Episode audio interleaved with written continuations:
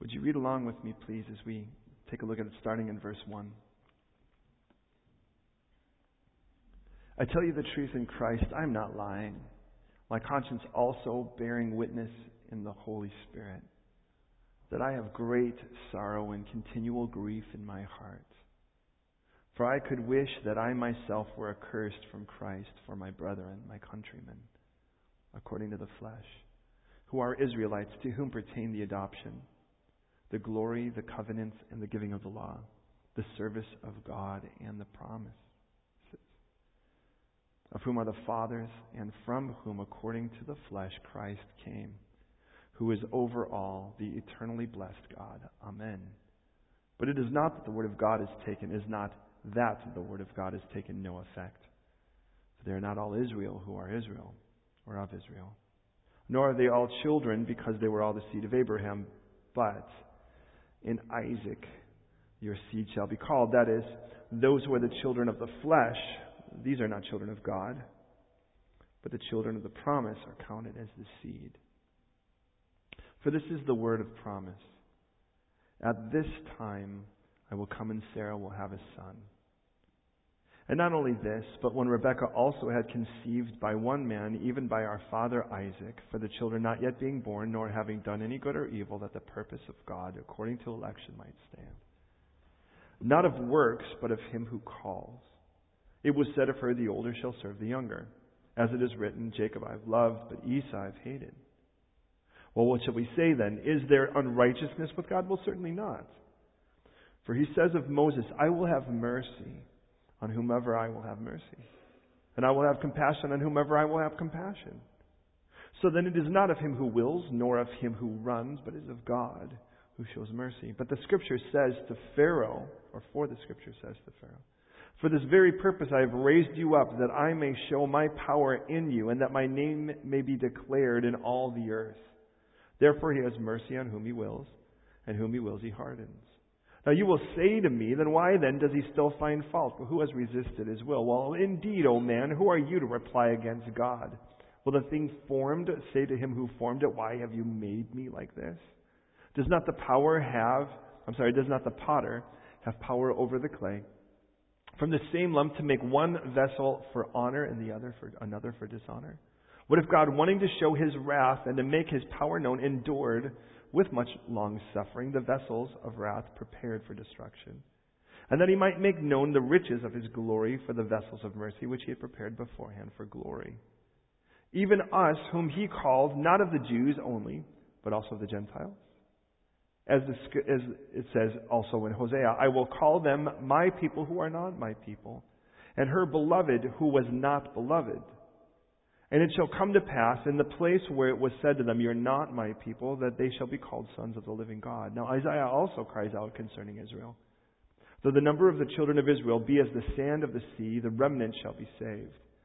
For he will finish the work and cut it short in righteousness, because the Lord will make a short work upon the earth. And as Isaiah said before, unless the Lord of Shabbat, or Sabaoth, Sabbath, has left us a seed, he would have become like, we would have become like Sodom. We would have been made like a Gomorrah. Well, what shall we say then? The Gentiles who did not pursue righteousness had attained to the righteousness, even the righteousness of faith. But Israel, pursuing the law of rightness or righteousness, has not attained to the law of righteousness. Well, why? because they did not seek it by faith, but as it were, by the works of the law. For they stumbled at the stumbling stone. As it is written, Behold, I lay in Zion a stumbling stone, a rock of offense, and whoever believes on him will not be put to shame.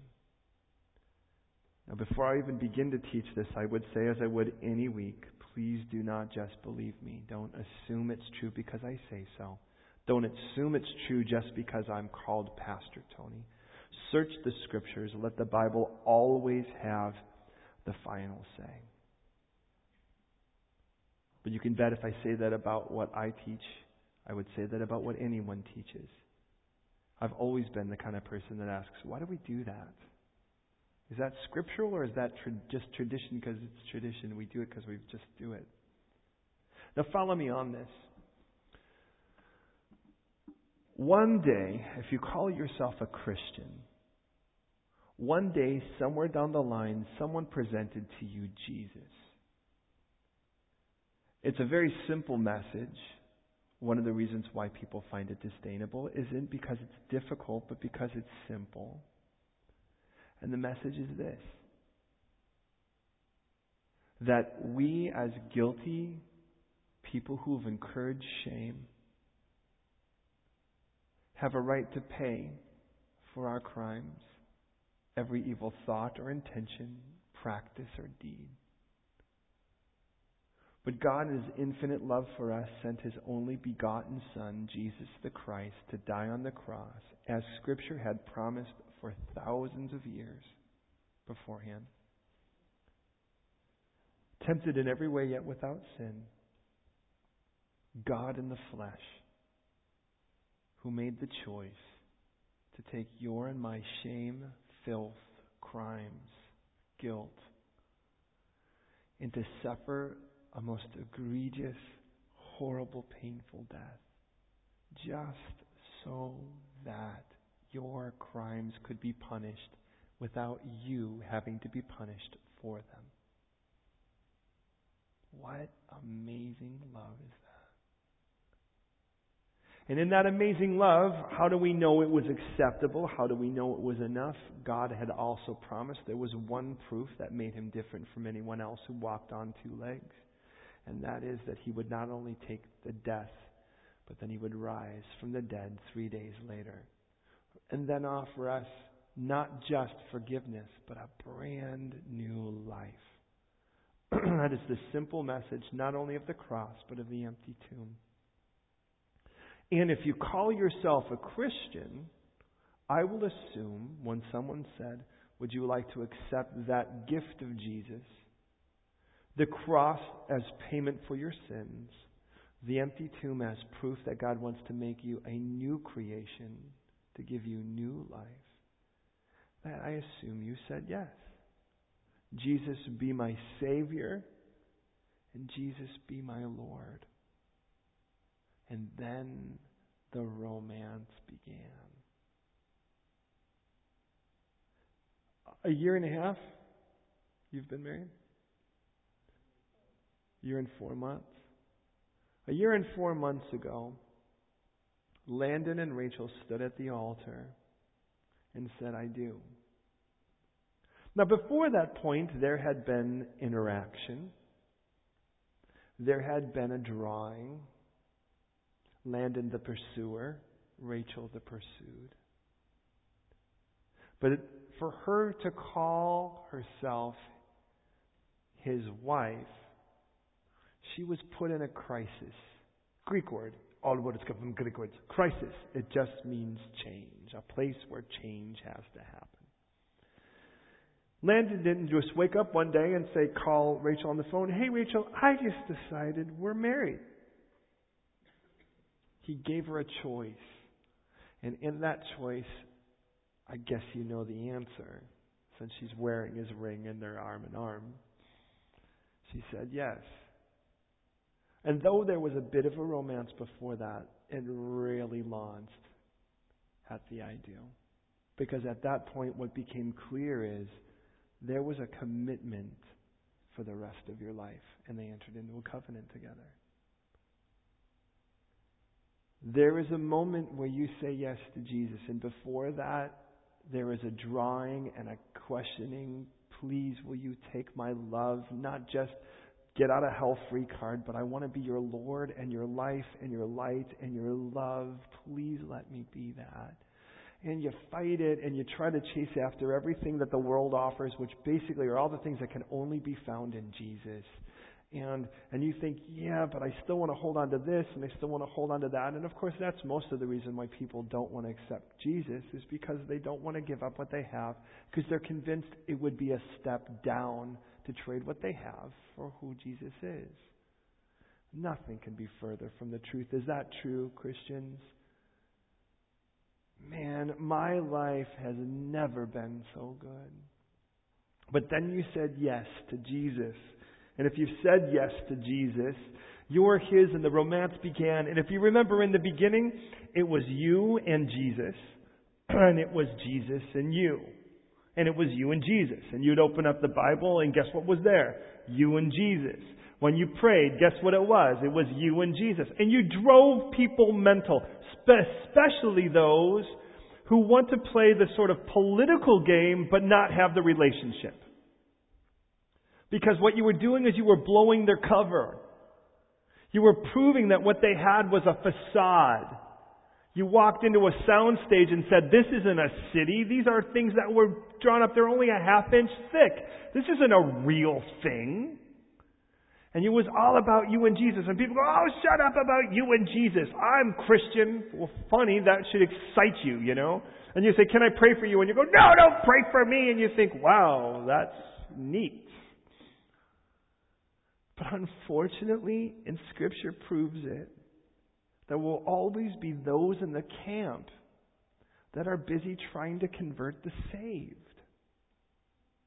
And that seems so crazy to me. For instance, Acts 15:24. Since we heard that there were some who went out and have troubled us, unsettling your soul, saying, You must be circumcised and keep the law. There are some that are going to say, Come join our legal trip. Are you really Christian? I don't know. Your hair's still a little long. Girls, you're, are you not all wearing dresses? I'm not sure about that. Did you go to the cinema? No, no, no, please understand. There is another side to this. But there are those that basically what they've did is they flipped the gift of Jesus Christ and made it all about your works again. And the funny thing is, I don't find that the people who normally do that go out to the lost at all. Because to be honest, the lost won't listen. Imagine trying to walk into a bar and just tell everyone, stop drinking. You might get beat up. I'm going to trade it for what? For not drinking. That doesn't work so well. I'll tell you why I don't drink. Because I don't need to. Because I don't want to. Because I want to be sober and the Bible calls me to be. I'll be honest. Because why in the world would I, I want to be awake for every moment of this? And if you've ever been in love, that should make sense to you. It's like, I don't even want to sleep. I just want to experience more of this amazing trip. Oh, but there's other people in the camp too. 1 Corinthians 12 through 14 makes clear another camp, and that is, well, are you filled with the Spirit we are, the same way we are? Oh, I don't know. If you don't speak in tongues, are you really saved? If you don't levitate and bark and cluck and find the angel feathers and make sure you sweat angel oil or, I mean, it's amazing what happens. You know, it's like whatever it is. Now, please understand something. It makes a mockery of a genuine experience. I genuinely believe that. You have a group of people that are desperate for an encounter with God. I genuinely, for the best benefit of the doubt, I genuinely believe that. And what happens though is we're not, we're, we're, looking and we're not telling God what it is. We're kind of looking around waiting to see what the first thing is. And if we were waiting 10 days for the Holy Spirit to fall on us like we saw in Acts, I think we'd probably think anything was at the beginning until we saw what the real deal was. But what happens, I mean, could a person be so moved because of God's forgiveness that they would be brought to tears? The answer, of course, is duh. But if you're kind of busy going, I need a move of the Spirit, and someone next to you starts crying, and you go, There's the move of the Spirit, I need to cry too. Do you see where the problem is? We're looking here instead of there. And you know what happens in those environments? And I'm not saying in all of them, but what can happen is then we have to outcry the person next to us. So this person's kind of tears are streaming on the face. This person starts to and the person next to them, it's like by the time you get down to the end of the row, they're beating their breasts. Like, ah! And you just like, and people walk in and go, what in the world's going on? And go, oh, that's just the Holy Spirit. And you go, really, really? I don't want any. Versus what we see clearly in Scripture is that the primary role of the Holy Spirit is the catalyst of intimacy between us and God. It's just that simple. And I tell you what, the reason I say it makes a mockery is that first person that genuinely experienced God and was so overwhelmed by that starts to question whether it was a real move or not because of what's happening around them. And you know what happens the next day, and this is the sad part, is I've, I, with so much counseling, you hear people say, I just don't feel saved anymore. Hey, there, there's if you're married, I know you know there are days where you may not feel as married. You know, I mean, it isn't like you woke up and they made you breakfast in bed, and you know the whole thing was snuggling for three hours while you watched a senseless girl flick or whatever. And you know, I'm sorry, I mean whatever, a very important movie or whatever. And uh, but you know, it's like some days it's like you're you're you're busy about your thing, but it's it's not like the ring became any less evident, and it wasn't like you stopped loving the person or any of that. You're still married, even if you don't feel it. But there are those that will try to say, okay, now that you're saved, you need to come to our barking class, or you need to come to our whatever, our yelling class. I, I ran into someone as of recent, and I, I it frightened me, and I, I'm very seldomly frightened over things um, where they were saying, you know, we've got, man, we just let it happen at our church. I mean, you know, we've got the banners and we've got, and I'm like, that's cool. Hey, if you want to wave your banner or carry your flag, praise the Lord, you know, whatever. I would just don't get in the way of someone else. Just don't stop someone else from encountering the Lord. But they're like, and there's this guy and he's like a martial artist and he brings his sword. I kid you, and I was like, I was, I was frozen. I was like, uh, what? And he's like, yeah. And when the music starts, he just goes for it. And I'm thinking, goes for it where? In front of people? With people? Near people? Is he security? Is he. Anyways, you get the idea. Forgive me. Uh, let me get a couple more, and I, I, want to get into our text, but please, I'm just kind of lining up for it. Uh, here's another one, by the way. There's the group that's like, Are you truly free like us? You know, the liberal trip. We have the legal trip where it's like we're, we're where the right Christians are. And then the spirit filled guys, and please understand, it makes a mockery of what it really means to be spirit filled. And it's like we're, the, we're like, we're where the mighty Christians are. So we're going to go demon hunting. That's what we're going to do tonight. Funny, I'd rather go evangelize. Anyway, um, and then there's the group that's like, look, you know what? We're where the free, we're where the, we're the real up, up to date Christians are. We're the new guys. So it's like, you know, and everything's about freedom. And then you read the book of Titus and you realize, well, there's a lot of difference between that. But then there's another group, and this is, brings us to our point in this. And it always seems to be a group that seems to pervade well into the days of the Bible uh, when it was being written, as is today. And that's where we're, the, we're where the smart Christians are oh, those mighty Christians, that's the Pentecostal church. Or, or, you know, oh, the, you know, the free Christians, that's over there at the liberal church. Or, oh, you know, the really, the right Christians, they're over there at the, you know, the, the Orthodox, or they're over there at the whatever church where, you know, everyone's this. But we're where the smart Christians are. Because we hold to this one doctrine, or we hold to this special secret talk here, special whatever.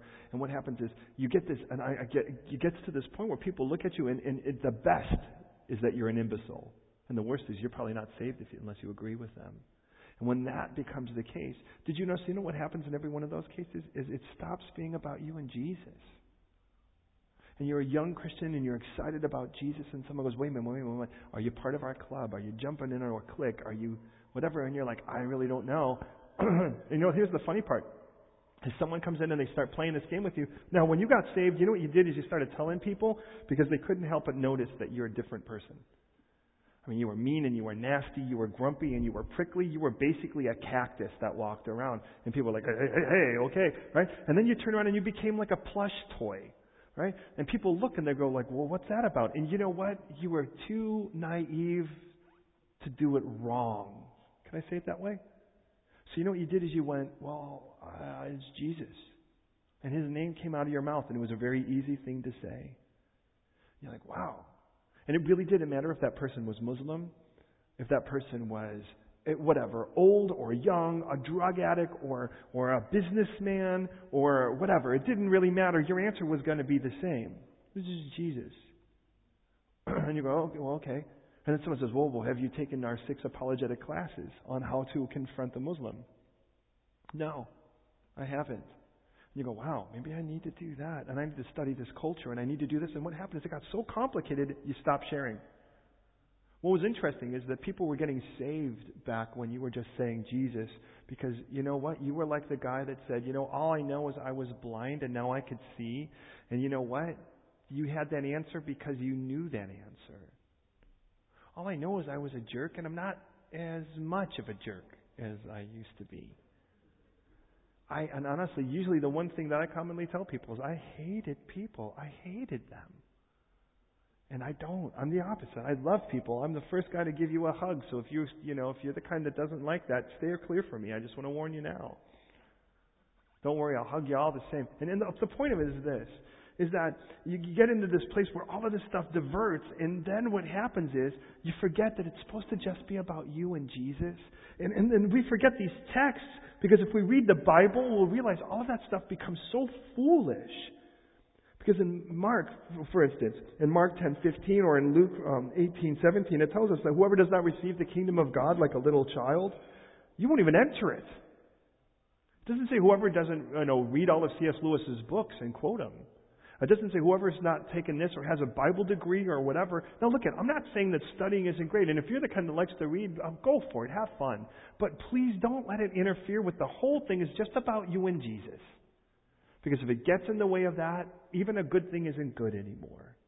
You could overdose on water. Did you know that? Okay. So let me ask you. I mean, those of you who are calling yourselves Christians, the rest, I'll give you that chance to say yes if you'd like. I won't, even if you don't like, I'm going to give you that chance. Is there still that childlike wonder?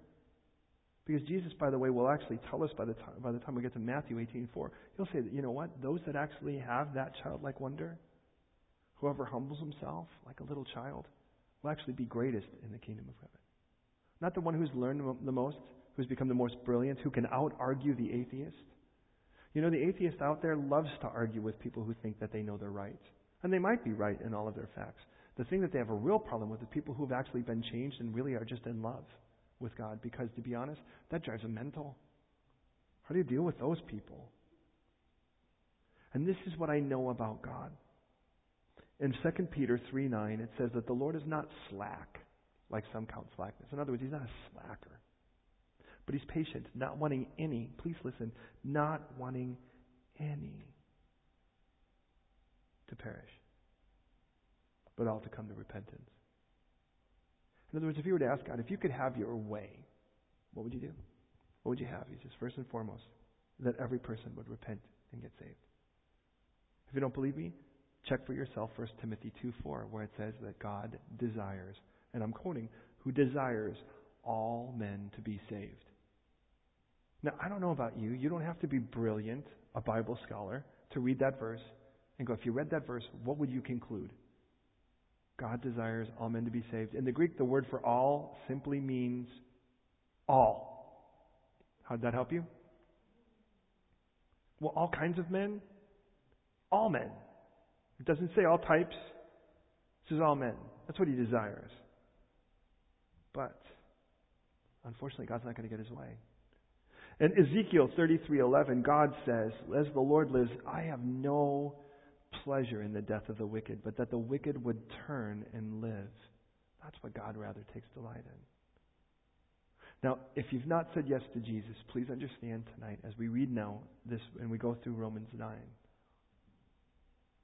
My simple question to you is what's it going to take?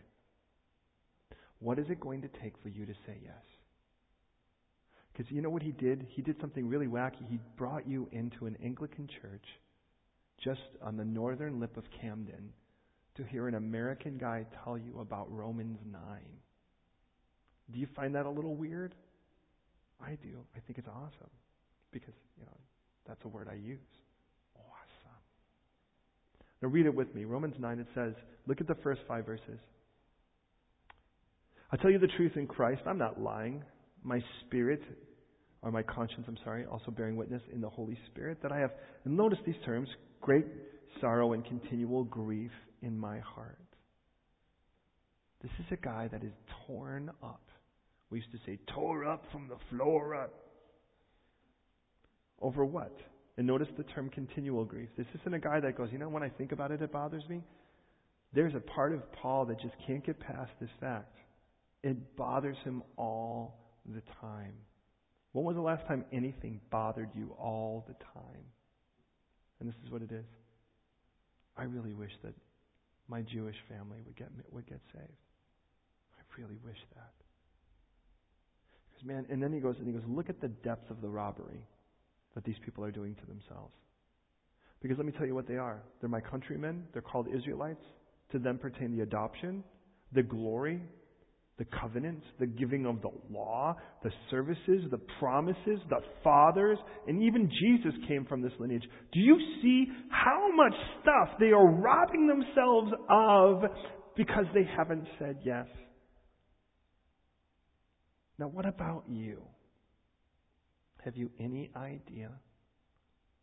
I wouldn't have known before I said yes to Jesus what I was going to rob myself of if I didn't. But I can tell you, if I could do one of those old Bill and Ted things, pop up into the, you know, into the phone booth and get back to where I was before and tell myself, I would have said, man, say yes as quick as you can. Because this ride is the best there is. Because listen to these people. They have the past, in the past, they have all of these covenants and the law, and they have, in the future, they have all these promises. God has all of these amazing things. And here's the point God promised the nation of Israel that He was going to raise them up and He was going to use them. He was going to use them to change the world. There's the problem. And so now Paul is confronted, the guy who's writing this book, he's confronted with a real natural problem. And here's the problem. If God made this promise, why doesn't it look like it's coming to pass? I, I kind of get a, I mean, if God's like, I'm going to raise you up and you're going to be a light to the whole world and everyone's going to come in and they're all going to be blessed by you, I, I don't really see that. And so really what's on trial here, to be honest, is the faithfulness of God's promises. Does that make sense? That's what's really being laid out here. Because if it doesn't, listen, and listen, listen, if it doesn't really look like the promise is coming to pass, does it really mean that the promise isn't coming to pass? Because some of the information I'm gathering, the data I'm gathering about the circumstances around me, really appear to be opposite of this promise at the moment. I mean, imagine reading this a hundred years ago, because a hundred years ago, Israel wasn't a nation for over a thousand years. Think about that. I mean, you know what we do? Like we always do. We try to help God out, you know, and you ever notice how that never turns out well? You know, we said was, well, we've decided, we've decided we're Israel. Well, funny. It's interesting because when people say stuff like that, they'll take all of the promises that say God says, I'll give you the land, but they won't take any of the punishments. Have you noticed that? It's like I'll claim all his promises, but God says if you do this wrong, or you know, you step outside of my will, this is what I'm going to. Oh no, no, that pertains to the old Israel. We only take the good parts. Like God's a salad bar, you know. No, now follow me on this. What we have then in the rest of the chapter really is God just showing that He really knows how to fulfill His promise. Now, let me ask you, what promises has God put in your life? Before we even dive into this part now, think about what He's promised, the deliverances that He's promised. Think about how He's promised to grow you and make you more like Him. Think about those promises and you think, well, right now, circumstantially, they don't really look like that's going to happen? It's been 39 years and I've been walking around with sheep in the sand. I don't get how you're going to use me. It's been 24 years. I'm 99. I'm waiting for a baby here. Things really don't look like the promise is coming to pass. And have you learned by now, God really has never been on our schedule? I mean, think about it. If God's like, here's what I want to do. And imagine if God were to do to be as foolish, and praise God he's not, to say, here's what I want to do. You tell me when you want me to do it. If it was anything that involved a blessing, it will be within the next 15 minutes. And if it was anything that involved correction, it will be years from now. Let's be honest. But if the correction was necessary for the blessing, we'd say, I'm not really sure how good's the blessing. Does that make any sense? That's kind of like, okay, I, do I really want to go into the dentist? I need the filling. And God will make your teeth miserable enough till you finally go in. I think that's one of the reasons why women wait 40 uh, weeks. By the way, you notice it's 40 again, 40 weeks before they get um, they have their baby. God makes them so miserable they'll finally actually brave having the baby. You know, five months into it, I'm scared to death. The last thing I want to do is have this baby right now. I'm scared to death of it. And finally, you're like, get this thing out of me.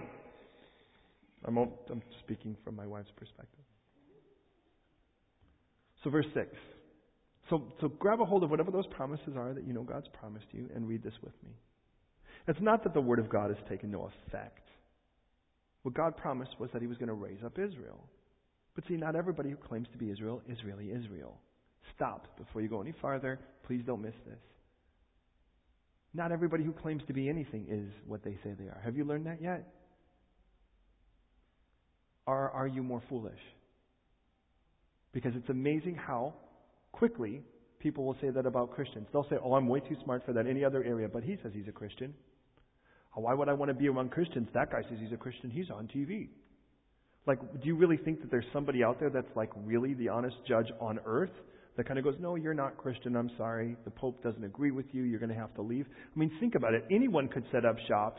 He could dance around with his monkeys and his, his snakes or whatever and do his crazy little thing and throw oil at people and do whatever he wants to do. And you go, that's the new Christian show. And someone goes, look at, well, that guy's Christian. Why would I want to do that? I go, well, what makes them Christian? Because they say they are. Well, funny, I'm Santa Claus. You better believe it because I said I am. Or better yet, I'm the tax man. You better give me your taxes. And that, here's the point of it is that he goes, look, before we actually take a look at this promise, not everybody who claims to be is really a part of this. And there's two very important parts of it. Here's the first of them.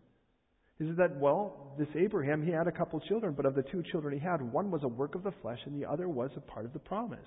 The promise took place when it was impossible. The work of the flesh took place when it was just difficult. Listen to that again. The part of the flesh took place when it was just difficult, but the prom, but the, uh, the miracle took place you know, the promise took place when it was impossible. There's the point of it. And so what you have is somebody that you tried to help, you know, a child that was born because you tried to help God out, and then something that took place because only God could do it. And God says, this one that was a child of promise, that's the one that I'm, I'm claiming on this. So there were already two people that were children of Abraham, but, and by the way, Abraham will have a lot more kids if you actually read through a woman named Keturah after his wife dies, um, who is his new wife, the way. And in all of that, please follow me on this is that it isn't just because you say, well, I'm from the bloodline of Abraham, so therefore I must be saved. God's like, look at just this whole family over here was, but they weren't part of this promise. And that was the whole point of that. And he goes, but not only that, here's something else I did beside that, because it has to be by my promise. And notice, by the way, in that, and it's important to note that not everyone who says they're, not every human being is a child of God. That's what Bible says here those that accept accept the promise of God. Every human being is a someone loved by God and wanted by God, and yet in that, unless they accept God's adoption, they're living the life as an orphan by choice. Now you could say, well, what about me? I don't, I don't really like that. Well, you're here and you have the choice tonight. Don't walk out if you're angry at God when He offered to adopt you and you said no. How is He the meanie? So please, it says here that in verse 9, God has one other thing. And he says, so look, it, it took a promise. And the promise was this. At the time when I say so, Sarah's going to have her child. Now, please don't miss that. God made the promise. He knows how to make it come to pass. There's the point of it. So whatever God has promised you, and I mean honestly promised you, it's going to come to pass because he who promised you is faithful. He's not fickle. He's not foolish. He's faithful. So listen. Verse 10, and not only this, but when Rebekah had also conceived Father Isaac, he says, even within the children that were born later on, actually, as this man has a son and that man has a son. He says, even within the two of them, God knew which one of them he wanted even in charge. He says, of the two of them, the younger one, contrary to culture, was going to be the one in charge. And that's a little strange. And God says, well, why is that? Because because that's the way I want to work it out to make this happen. Remember, the whole point of this is that God's going to raise up Israel. And yet the funniest part about it, you look at these two kids, and the, you know, the first one comes out red and hairy, and he's like, ah, which has got to be really strange when a baby's born covered in hair. I don't know about you, but that's I don't even want to think about how hard that must have been to have to birth the child. But then, you know, after that comes out this other one who's like not. He's the mama's boy. And interesting, God says, but that's the one I picked for this for this particular role, that's the one I picked. It isn't like, look, at, I want to send that one to hell. It's like this one I picked because I'm going to raise him up because the younger one is actually going to be the one in charge. Now, you read, start reading and you go, how in the world is he going to be in charge? And then you see how God starts to put this thing together. And the whole point of it is, God knows who to raise up and God knows who to set down to make his promises come to pass. It's part of his tools. And here's the crazy thing.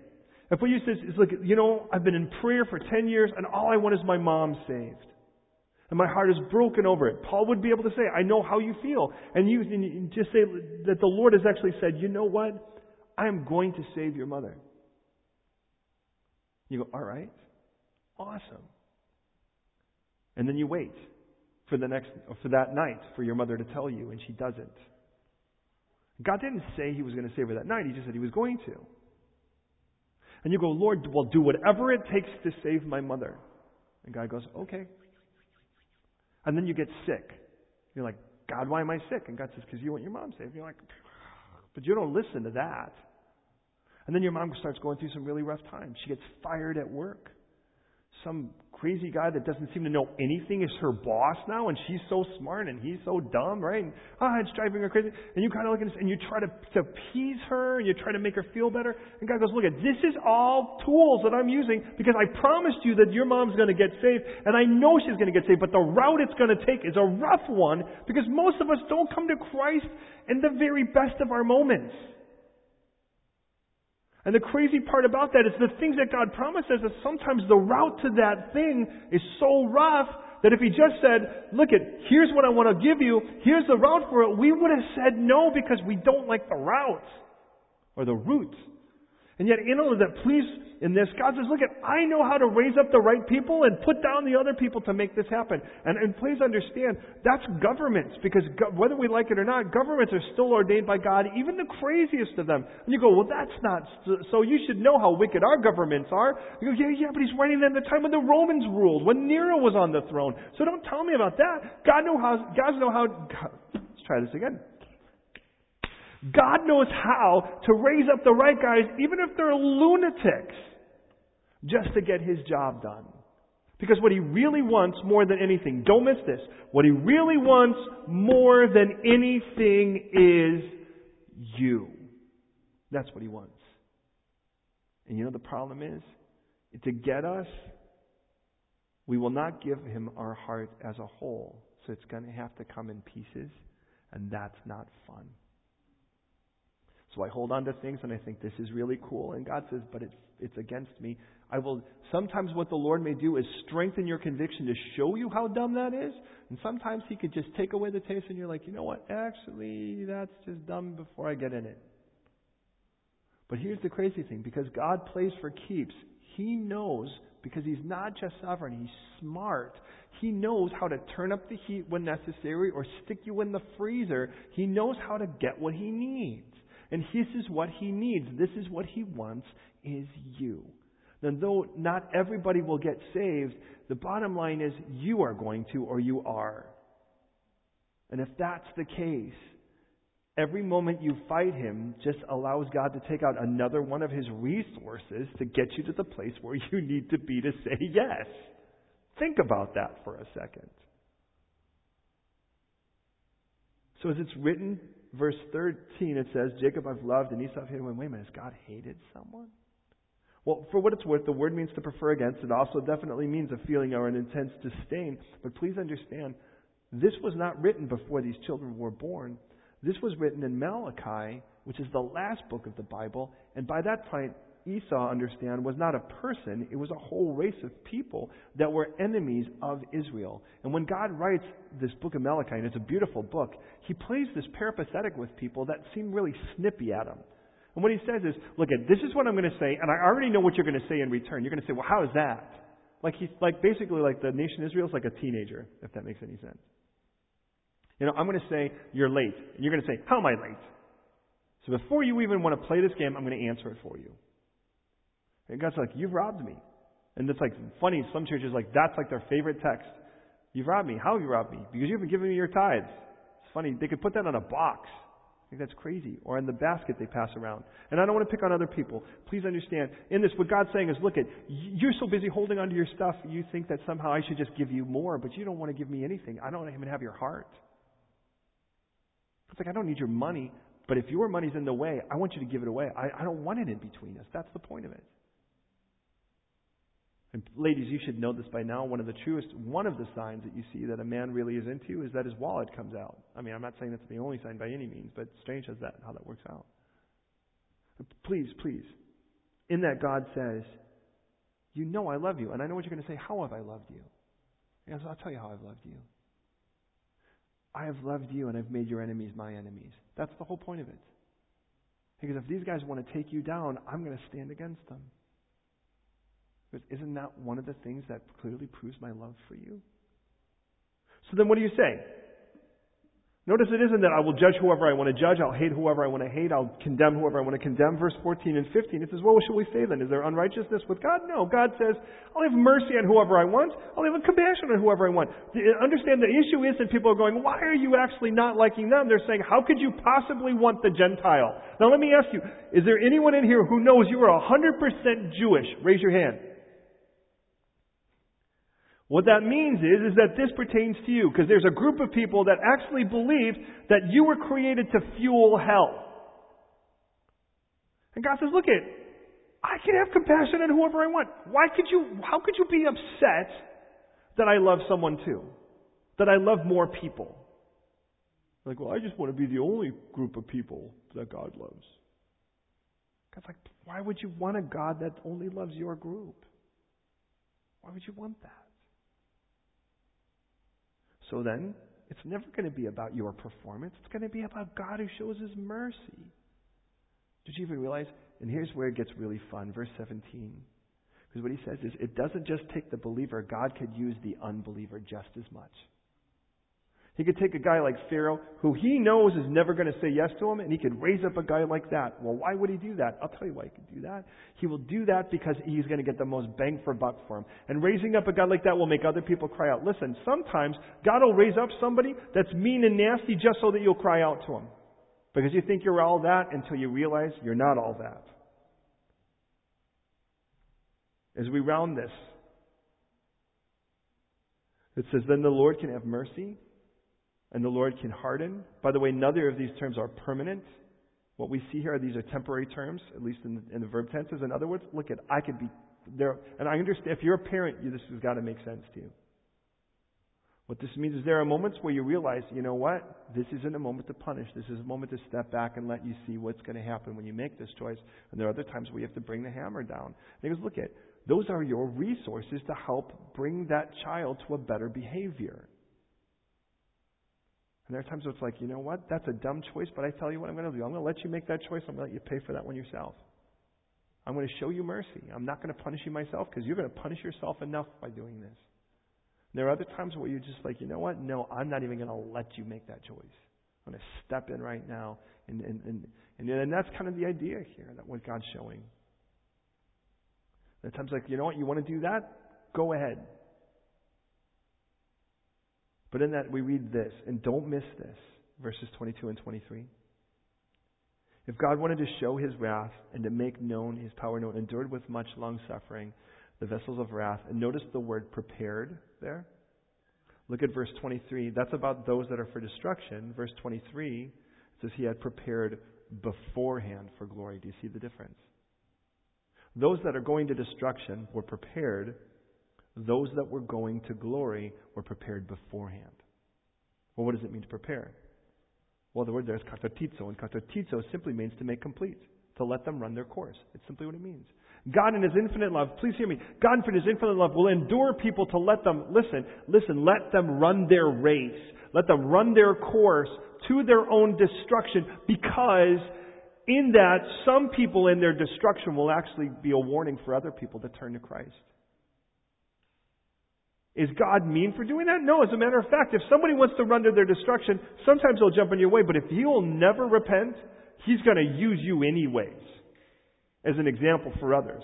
But there are others, and notice it says here that to fix up in advance is the word that we have here, katamazo, and that's the word for prepared beforehand. And in this case, we to understand, when God even says in Matthew 25, He says, go to the kingdom prepared before you, before the foundation of the world. When He talks to the sheep that are His own, He's like, look at, I prepared this before you were ever made.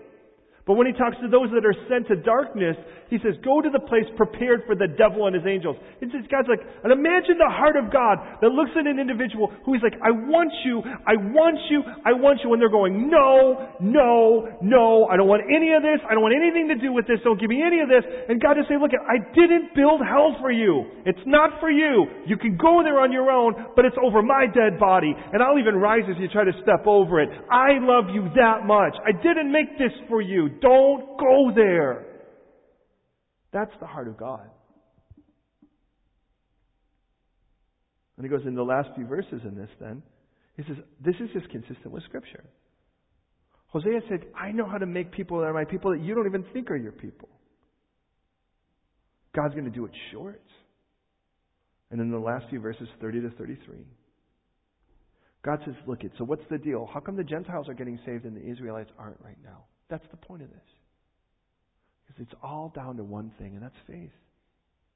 They won't trust because they're so busy doing it by their works. Now, please hear me. Because by the time you get to the last verse here, this chapter ends, notice, by the way, to call to make a choice. And it's from Isaiah 6.14 and 28.16, or 8.14 and 28.16, where he says, look at it, whoever believes on him will never be put to shame. And believes is a conscious choice. If you know the verb tenses, it's active. It means you make the choice to believe. Believe isn't thrust upon you. You've got faith and you can choose it to spend it somewhere. It's like you have your debit card. That's your faith. Every time you read the word, because it says faith comes by hearing and not the word of God, you get more deposited on that card. But the issue is where you spend it.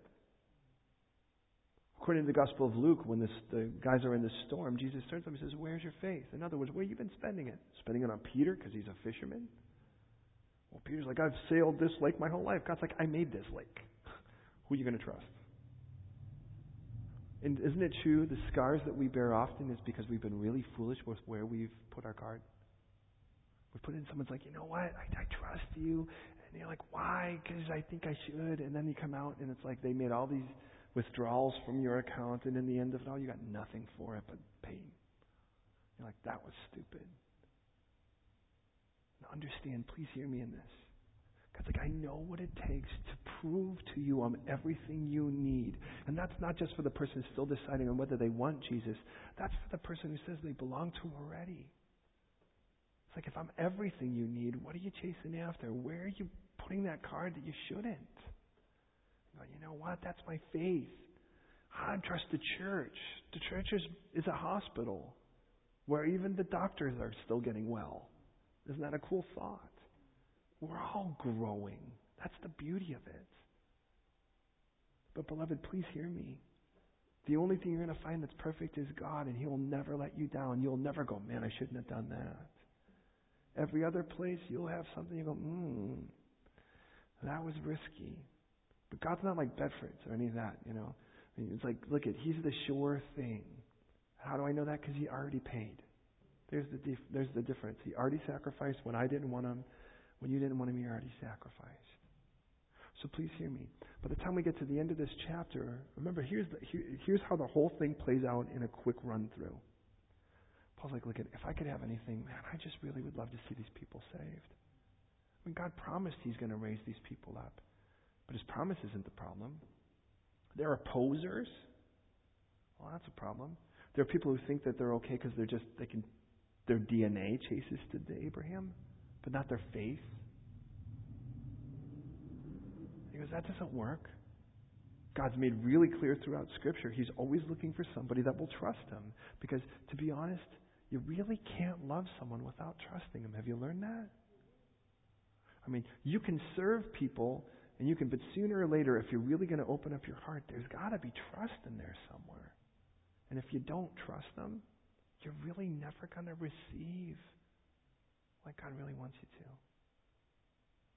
So look at all of this stuff where people are going, you know, and here's the games we still play. I go to church all the time. Some guy does something behind a wall or whatever, and you know, I just I'm part of this bloodline, and we're like, you know, my dad's Billy Graham or whatever, and this, you know, I got all of these great things in this heritage, my bloodline or my attendance and my works. But it, notice it's all you, you, you, you, you, you, you. There's no you in Jesus, and that's you, and it's you, and it's you, and it's you. God's like, but there's no trust in that. And God's like, I want to give you my love. I want to give you my peace. And you're like, I, I don't have time to receive that because I don't trust you enough because I'm too busy doing it myself. What part of that do you think would please God? So he rounds the chapter at the end by saying, Look, at from the beginning it's always been what I want is your faith. What I want your trust because I want to dump my love into you. And he wants you to, that's consistent throughout all of Scripture. And by the time you get to the end of the chapter, he's like, So if you trust in me, You'll never be ashamed of it. You'll never be put to shame. So here's my question to you as we pray. What about you? Is there anyone at all that you desire right now to be saved? Your heart's broken. I mean, I'm not going, well, wouldn't it be nice because then it wouldn't be so much of a jerk. But I'm talking about where your heart's really rent over it. You're still in that place where it can happen. And with that, are there promises that God has given you that right now you're still going, I just don't see how they're going to come to pass?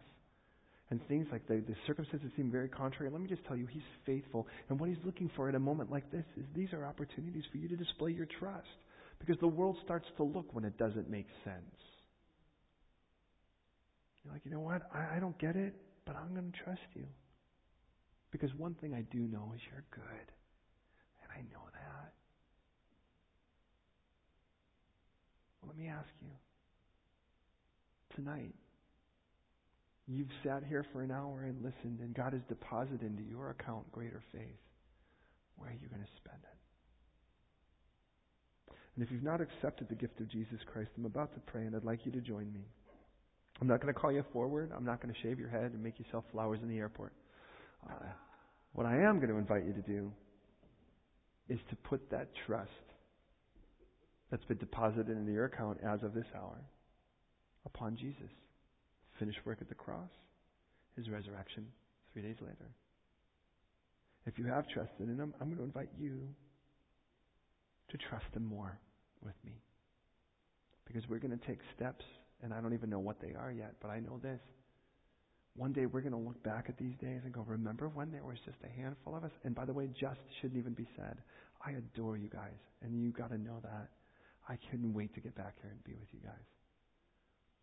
Please know, there's someday we're going to look back and go, remember when this was us?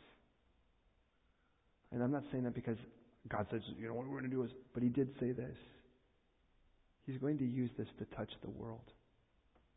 And you get to be a part of that, and I get to be a part of that. And it isn't like because any of us are special. Well, let me say it's because all of us are. Hey, if Jesus was willing to die for me, I'm as special as they get. You just happen to be as well. I'm his favorite. You just happen to be too. Will you pray with me? Lord, I want to thank you so much for this beautiful word. I want to thank you, Lord, that as we turn next week to chapter 10, the whole thing's about whether or not we're going to trust in you and confess with our mouth. Lord, it's pretty evident. It's very evident, Lord, that this whole thing is about your heart to show mercy and to show compassion. And whether that is that you raise people up or whether you harden their convictions or whether you show mercy, Lord, I know that everything is a temporary tool for a permanent result.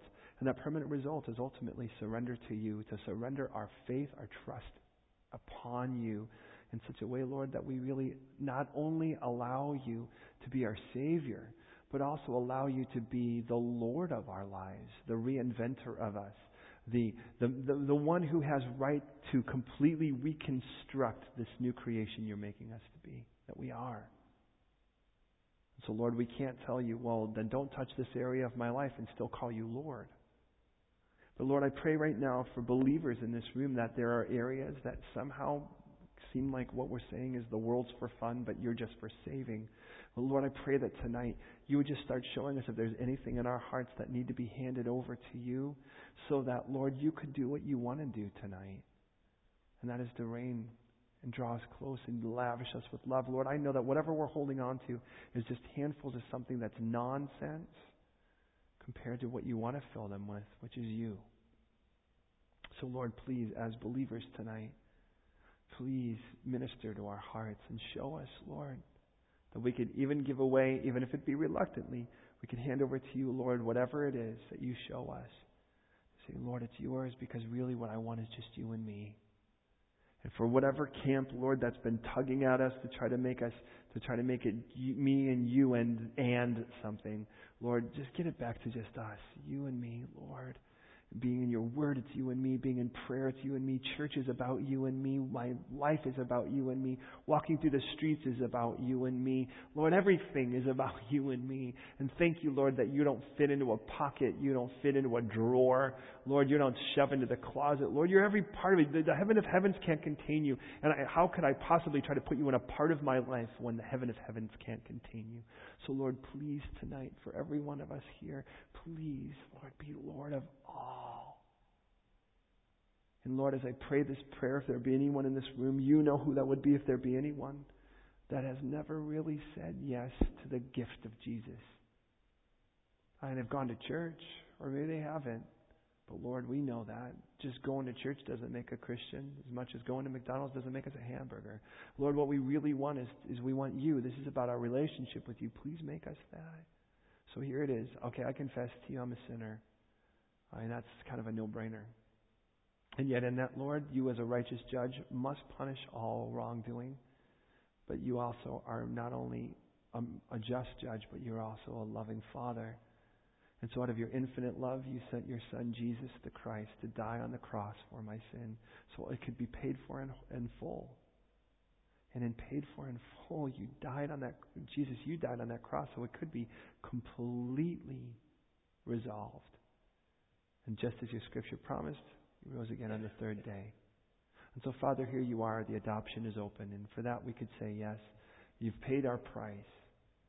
And we recognize that if that's really what you want to do is give us innocence for our guilt, adopt us that we would be your children, cover us in your love, give us a future and a hope, and reinvent us to make us blessings to this world around us and each other. Well, then I say yes. Be my guest to transform me. Be my guest, my guest to cleanse me. Be my guest to make me everything you want. I'm yours and I surrender. Here I am. I'm yours in Jesus' name. And if you agree that this prayer would be your prayer, I ask you to give a confident and resounding Amen.